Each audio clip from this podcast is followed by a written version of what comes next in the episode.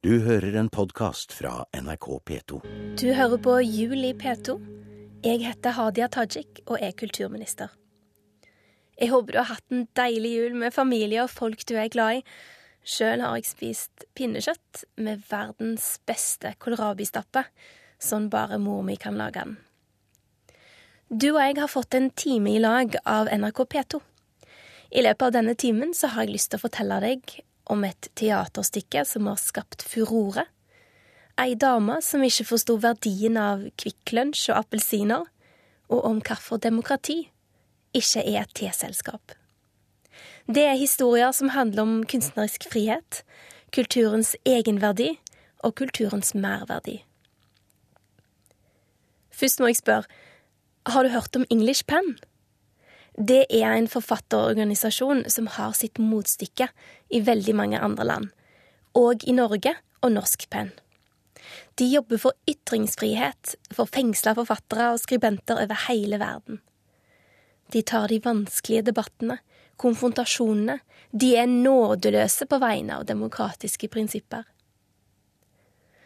Da jeg studerte menneskerettigheter i England, var jeg så heldig å få jobbe som frivillig hos English Pen.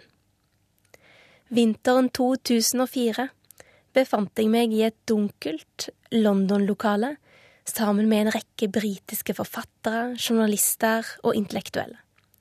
Og der satt jeg, da, i et hjørne og følte meg litt malplassert, med en mikrofon og en båndopptaker på oppdrag fra English Pen. De hadde invitert Salman Rushdie til å innlede til debatt. Salman Rushdie! Jeg hadde jo lest de fleste av bøkene hans, forsvunnet inn i den eventyrlige Midnattsbarn, prøvd å dekode alle de litterære referansene i sataniske vers, blitt med på reisen til Harun og historienes hav. Og der satt han, ved siden av meg. What is that?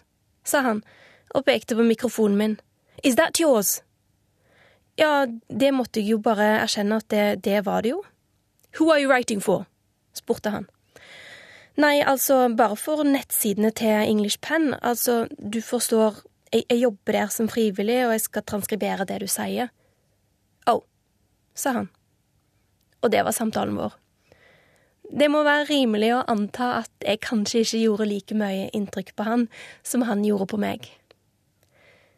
I alle fall har hovedbudskapet hans festa seg og veileda meg i mange vanskelige situasjoner i ettertid. Han sa demokrati er ikke noe teselskap. Det er ikke et hyggelig arrangement der alle nipper til teen sin og konverserer høflig. Demokrati er grundige diskusjoner, gjerne så buster fyker, og ofte på en måte som er respektløse mot andre sine ytringer, men aldri, aldri respektløse mot andres person. Altså, der, i det dunkle London-lokalet, den kvelden i 2004, lærte jeg at debatt er ikke farlig. Debatt er bra. Konfrontasjon er bra. Respekter motstanderen, men ikke meningene hans. Riv gjerne meningene i fillebiter. Ytringsfrihet er ikke koselig. Det skal ikke være koselig. Det kan til og med være et hån mot ytringsfriheten om vi bare har hyggelige samtaler. Vi bør bruke hele ytringsrommet. Tørre å støte, tørre å være frekke, freidige. Tørre å utvide horisonten. Det er min visjon som kulturminister. Derfor er den første sangen du får høre, en sang på samleplata til den norske artisten Dia. Hun var kjent i Norge under navnet Pika, men hun flytta til London fordi hun møtte hån, spott og trusler i heimlandet sitt. Nå har hun laga en plate med musikk fra artister som har blitt sensurert i sine hjemland.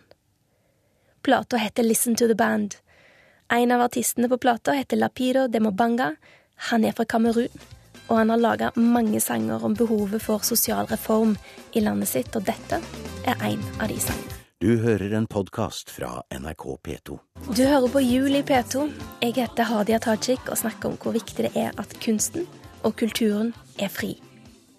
Fri til å provosere, til å være på kanten, over kanten, fri til å sette ting i kontekst, eller i en helt ny kontekst. Fri fra myndighetene sitt politiske idégrunnlag, snevre moralske normer, religiøse trosretninger og andre særinteresser. På samme måte som vitenskapen, forskningen, mediene og, og andre, er kunst og kultur et eget, autonomt felt. Det er en politisk oppgave å sikre forutsetningene for frihet. Det handler om de store spørsmålene i samfunnet vårt, om å sikre demokratiet og den frie meningsbrytningen. Derfor er Kulturdepartementet og Ytringsfrihetsdepartementet. Samtidig er det en politisk oppgave å åpne opp tilgangen til kulturlivet. Uansett om man søker muligheten til å få inntrykk, eller til å skape uttrykk. Skal meningsbrytningen være så brei og mangfoldig som mulig, så må vi la flere øyne, øyre og historier få slippe til. Skal demokratiet være så sterkt som mulig, så må flest mulig kunne delta. Skal Salman Rushdie sine visdomsord om at demokratiet ikke er noe T-selskap, være en realitet? Da må kulturlivet være fritt, åpent og tilgjengelig. Det betyr òg at det er en verdi i seg sjøl om kulturinstitusjoner er sosialt inkluderende. Altså at de hele tiden arbeider for å nå bredere ut, få et større publikum. Men det betyr ikke at kunsten i seg sjøl skal være sosialt inkluderende. Tvert imot. Kunsten kan godt være spissformulert, støtende eller skape aggresjon. Gjennom kunst kan man òg avdekke splittelser som allerede fins i samfunnet vårt, men som ikke ville kommet til syne hvis det ikke var for kunstens helt spesielle evne til å være en plattform for kommunikasjon, kritikk, utfordring og bevegelse. Ta oppsettingen av teaterstykket Besti, ærekrenkelse, på Birminghams Repertory Theatre i England i 2004. Hundrevis av personer som tilhører religionen sikhismen, storma teatret i Birmingham fordi de følte at dette teaterstykket krenka religionen deres. Fem politimenn blei skadd. Stykket handla blant annet om et overgrep som blei begått i et sikhtempel. Det er greit å ha et sånt stykke, så lenge overgrepet ikke foregår i et tempel, men for eksempel på et bydelshus, sa de religiøse lederne fra sikh-miljøet. De fikk til og med støtte fra den romersk-katolske erkebiskopen i Birmingham, som syntes at et teaterstykke om overgrep i tempel, det burde sikhene få slippe å oppleve. Den kvinnelige og erfarne dramatikeren Gurpreet Kaur Bhatti blei nødt til å søke dekning. Stykket blei tatt av plakaten, og teateret begrunna det med sikkerheten til de involverte. Det skjedde for bare åtte år siden, i et europeisk land.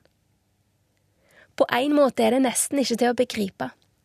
Samtidig så er det bare ett av mange eksempler der ute på at kunsten ikke alltid er fri, men fanga. Noen ganger heter fengselet hensyn til andre, andre ganger så heter det hensyn til sikkerheten. Like fullt så legger det begrensninger på kunsten og på kunstneren. Ett år seinere skrev Gurpreet Kaur Bhatti et innlegg i avisen The Independent, der hun uttrykte overraskelse over de sterke reaksjonene, skuffelse over at stykket ble tatt av plakaten, men òg fornya styrke til å formidle viktige og vanskelige budskap. Målet hennes hadde ikke vært å provosere noen, men å beskrive en virkelighet som fins. Samfunnet svikta kunsten, ytringsfriheten og Gurpreet Kaur da stykket ble kansellert. Men kunsten svikta ikke samfunnet. Stykket har en verdi i seg sjøl Og det har òg avsløringene som det førte med seg. For sjøl om oppsetningen blei tatt av plakaten, så avslørte det indirekte forhold som ulmer under overflaten av samfunnet. Religiøs sårhet, fornektelsen av overgrep og maktmisbruk i religionens navn, og minoriteter som føler seg tilsidesatt, og som kanskje derfor òg blir lettere krenka. Ting vi ofte glemmer at fins, maktstrukturer som vi ikke alltid oppdager, men som kunsten klarer å avsløre, fordi den beveger, den treffer folk med en helt annen kraft enn leserinnlegg eller politiske taler er i stand til å gjøre. Kanskje er det sånn de norske rapperne i Carpe Diem av og til tenker, når de rapper og synger om alt ifra bin Laden til Fremskrittspartiet. De er blant mine personlige favorittartister, og her synger de om å skåle med blod. Du hører en podkast fra NRK P2. Det første store fellesprosjektet til den rød-grønne regjeringen var Kulturløftet i 2005. Etter fem milliarder kroner, snart to kulturløft, mer musikk, teater, festivaler, så kan vi si at endelig har kulturlivet fått økonomiske muskler. Nå er kultur i politikkens elitedivisjon. Målene med kulturpolitikken kan vi grovt sett dele i to dimensjoner, i to formål. Det ene er arbeidet for kunsten og kulturen i seg sjøl. For at kunst og kultur skal ha gode rammevilkår og frihet. At det skal gå an å leve av å skape kunst og kultur. At vi har sterke institusjoner på kulturfeltet. Den andre dimensjonen er arbeidet for publikum. Det er en kulturpolitisk viktig oppgave å sørge for at så mange som mulig har tilgang til kunst og kultur. Dette store samfunnsoppdraget, å kombinere det ypperste av kvalitet med tilgjengelighet for folk, er en utfordrende oppgave. Den eneste måten å kunne innfri på, er òg å sikre at kunsten er fri. At kunstnerne sjøl definerer innholdet i kunsten. Og så er spørsmålet hvordan får man det til? Hvordan kombinerer man det ypperste av kvalitet med arbeidet for å nå bredt ut? En institusjon som kombinerer dette veldig bra, er Den Norske Opera og Ballett. I vinter har de satt opp direkteoverføringer fra sin oppsetting av Nøtteknekkeren til 40 ulike kinoer over hele landet. Det er en helt nydelig fargerik forestilling av en klassisk og eventyrlig historie. Jeg så den for noen uker siden, og jeg anbefaler deg den på det varmeste. Den ideen fikk de ifra The Metropolitan Opera i New York, som begynte med formidling til kinoer i USA og Storbritannia i 2006. Flere kinoer i Norge, i Tromsø, Trondheim, Bergen og Oslo, har inngått avtaler om å vise fram forestillingene til The Metropolitan Opera. Den norske opera og ballett har òg tidligere vist forestillinger som La Bohème. Det gjorde de i februar i år, og i desember hadde Nationaltheatret sin første digitale overføring til kinoene med teaterstykket om Kardemommeby. Kvalitet og bredde. Men det er sjølsagt ikke alltid like enkelt.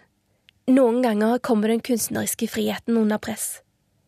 Og hva er da en viktig forutsetning for å sikre den kunstneriske friheten? Jeg vil si at en sterk offentlig finansiering er én viktig forutsetning. Kulturløftet, doblingen av kulturbudsjettet, de fem nye milliardene siden 2005, det handler om at vi ikke vil at kunstnerne skal stå med lua i hånda foran den private kapitalen. Sterk offentlig finansiering gir frihet.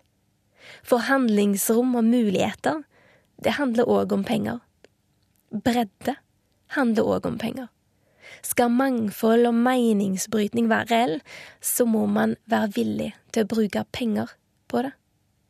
Hvis ikke så står man bare igjen med kultur som har et åpenbart kommersielt potensial, mens de som har et smalt publikum, eller som trenger tid for å utvikle kunstnerskapet sitt, eller tid til å nå ut til en bredere offentlighet, de blir stående igjen uten ressurser til å skape eller til å nå ut. Vi trenger en sterk offentlig finansiering av kulturen fordi det er det eneste som gir trygghet for at bredden i ytringsrommet blir brukt, og at kulturen når ut til folk. Det er dette aktiv kulturpolitikk handler om. Alternativet er at markedskreftene får bestemme. At de får definere hvilke premisser kulturlivet skal få utvikle seg på. På reise i New York tidligere i høst møtte jeg en ung kunstner. Hun hadde fått seg et atelier i et kunstnerkollektiv med norsk støtte i ryggsekken. Hun sa en del av de tingene jeg lager, hadde jeg aldri tålt å lage hvis jeg var avhengig av salg for å få ting til å gå rundt. Men når jeg har laga ting som jeg tror at ikke har et salgspotensial, noe jeg har trodd at jeg kom til å ha stående på kjøkkenet mitt, så har jeg opplevd at det er akkurat det verket som går for høyest pris. Jeg blir like overraska hver gang, sa hun. Kommersielt potensial er vanskelig å definere. Hvis den offentlige støtten er svak, så risikerer vi å gå glipp av kunst, fordi kunstnere ikke tør å lage det, fordi de ikke tror at noen vil ha det. Men vi kan ikke bare gi rom for kunst som alle vil ha. Vi må gi rom for kunst vi ikke visste at vi ville ha, og som vi noen ganger vil rømme ifra, fordi den viser oss ting som smerter oss. Du hører en podkast fra NRK P2. Aktiv kulturpolitikk, ja. Og vi har snakka om hvor viktig det er med sterk offentlig finansiering av kultur for å få bredde i kulturuttrykkene. Og derfor så vil jeg òg legge til at jeg ønsker den private kapitalen velkommen.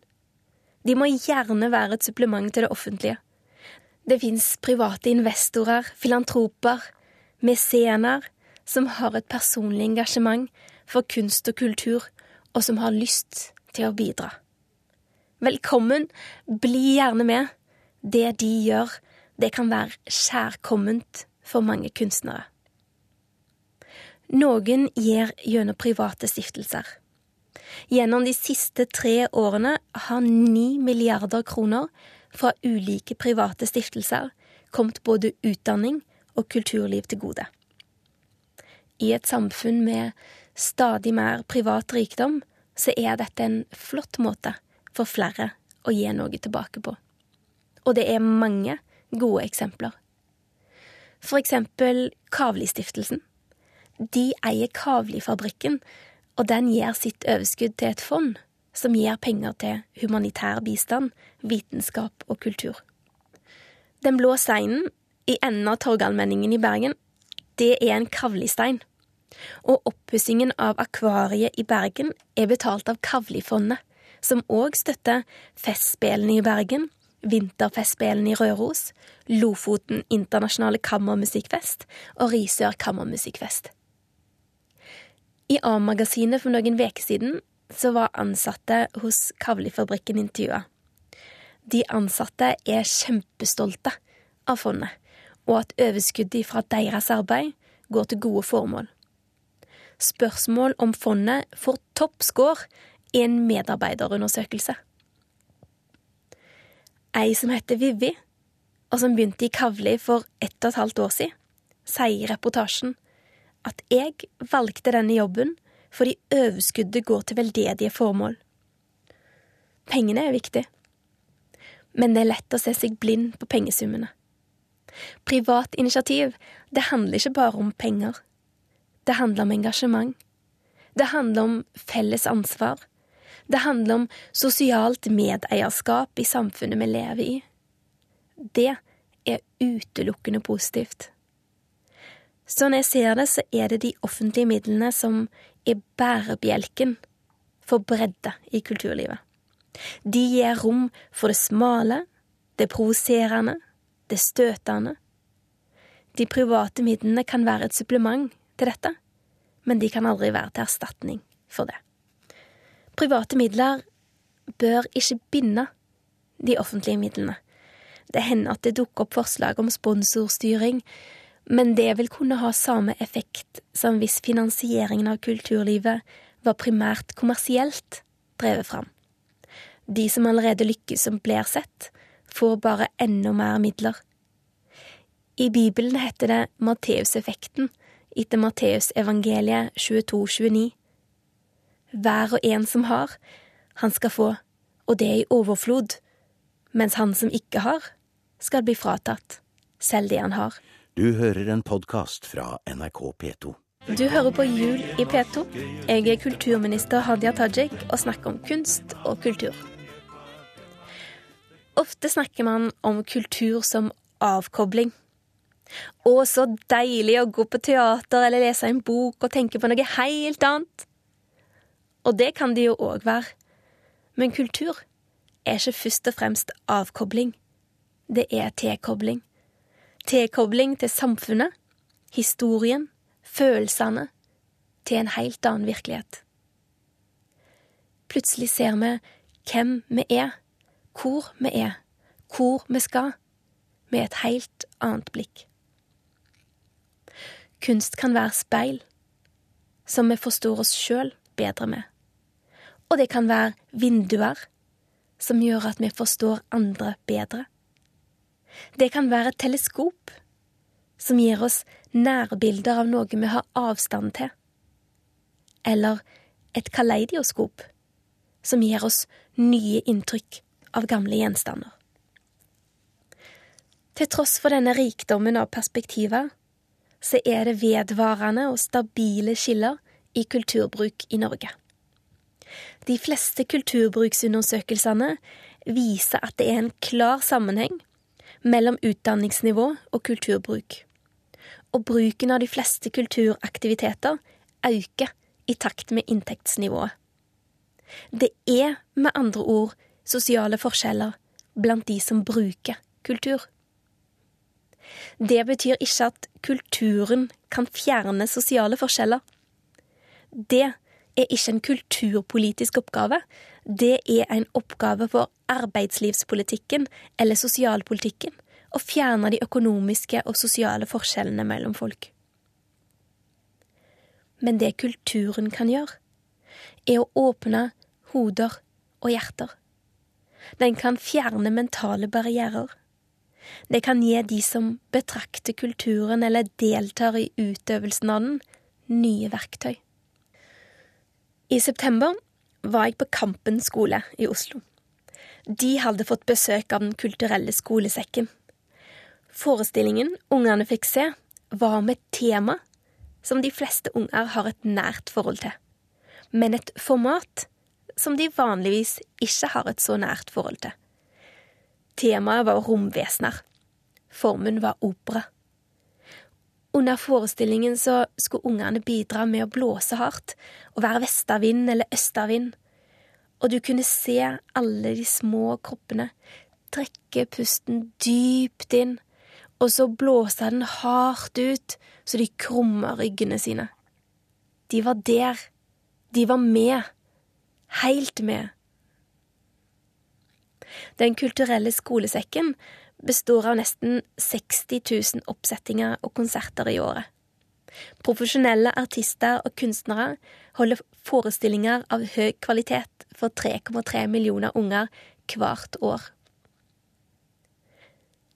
Den typiske operabrukeren er over 60 år gammel.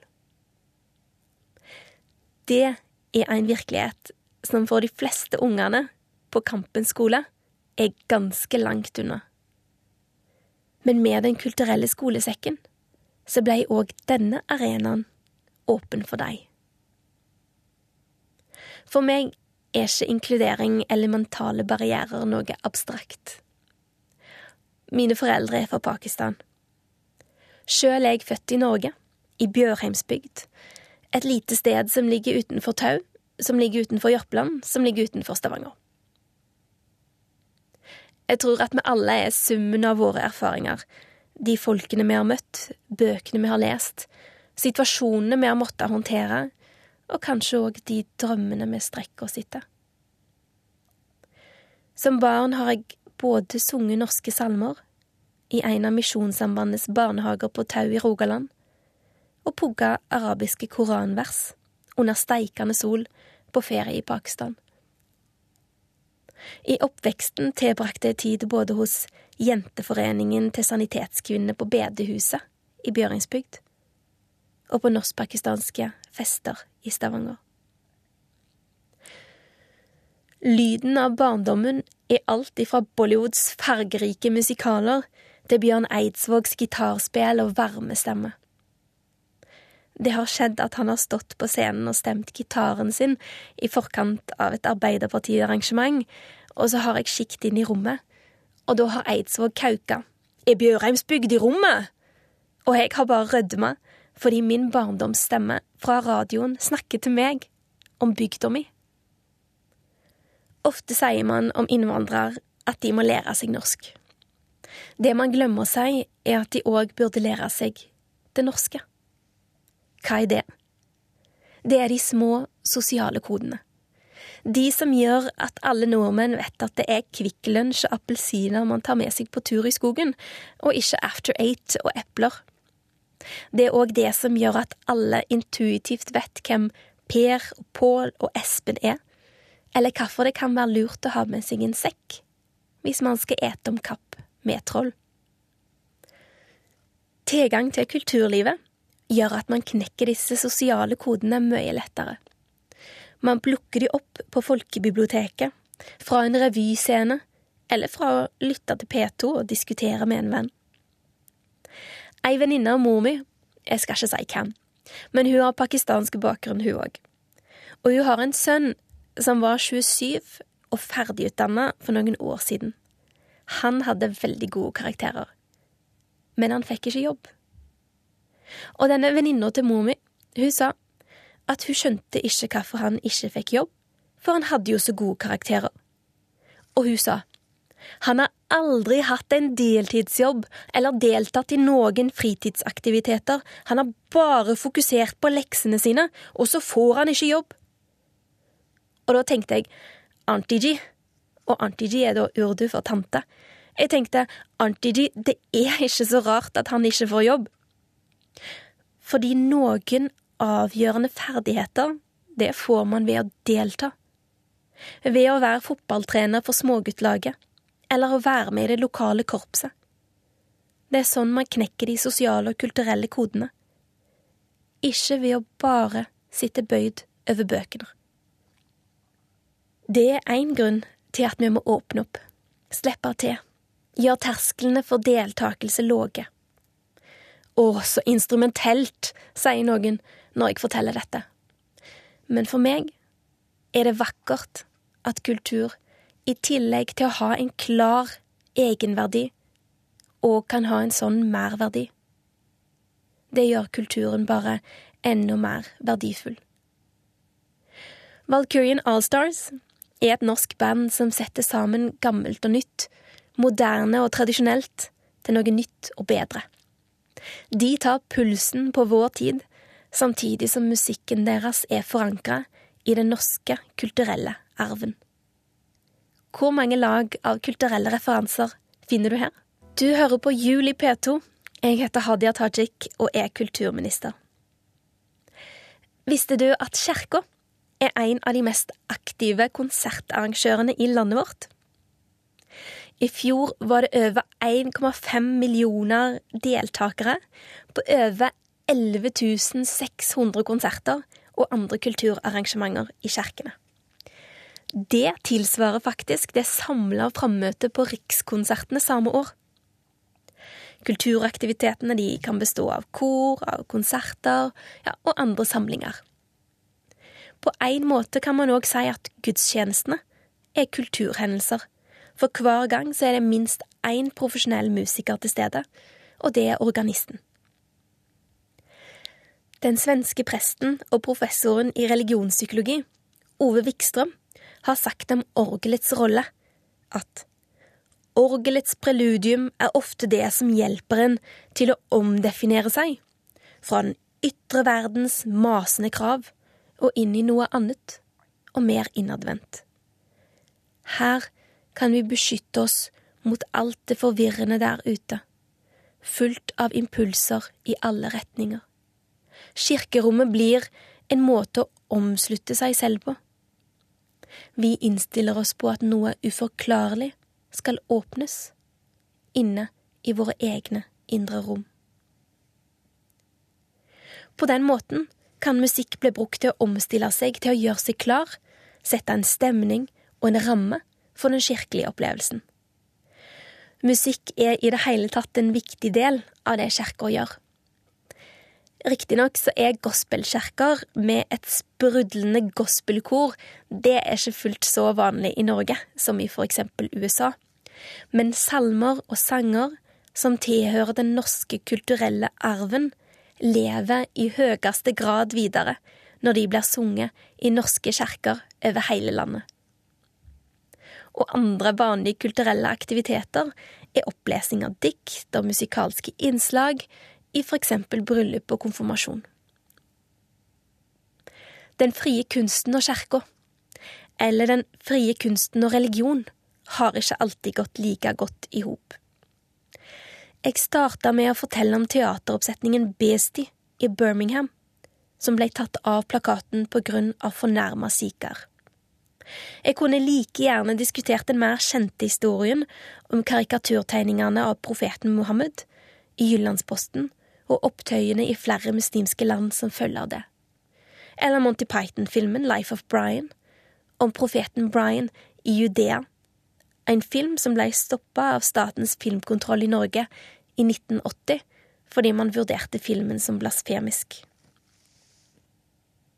Hvis religion blir fritatt for den kritikken som kan ligge i fri kunstnerisk utfoldelse, så er det et overtramp både mot kunsten og mot troende sjøl. Det ligger i kunstens natur at den kan handle om alle sider ved mennesket og verden, og det åndelige eller religiøse. Men det er òg et overtramp mot troende. Å frita religioner for kritikk, humor og satire bidrar til å umyndiggjøre troende som ute av stand til å tåle dette men enda viktigere, de som opplever troen deres blir brukt mot dem, har da ingen allierte. Ingen som kan sette troens virke under lupen. Ingen som kan utfordre bakkemannskapet som sier at de agerer på vegne av sin Gud. Ingen som kan bidra til utvikling og forbedring ved å formidle perspektiver på tro gjennom kunst. Jeg er sjøl muslim. Det er min oppfatning at en gud som ikke tåler en trøkk, det er ingen gud. Neste og siste sang står den norske rappduoen Madcon for. Flere av dere kjenner de kanskje best for sangen Glow, som fikk hele Norge til å danse under den europeiske Grand Prix-finalen i 2010. Men sangen som dere får høre nå, det er en av de første sangene deres.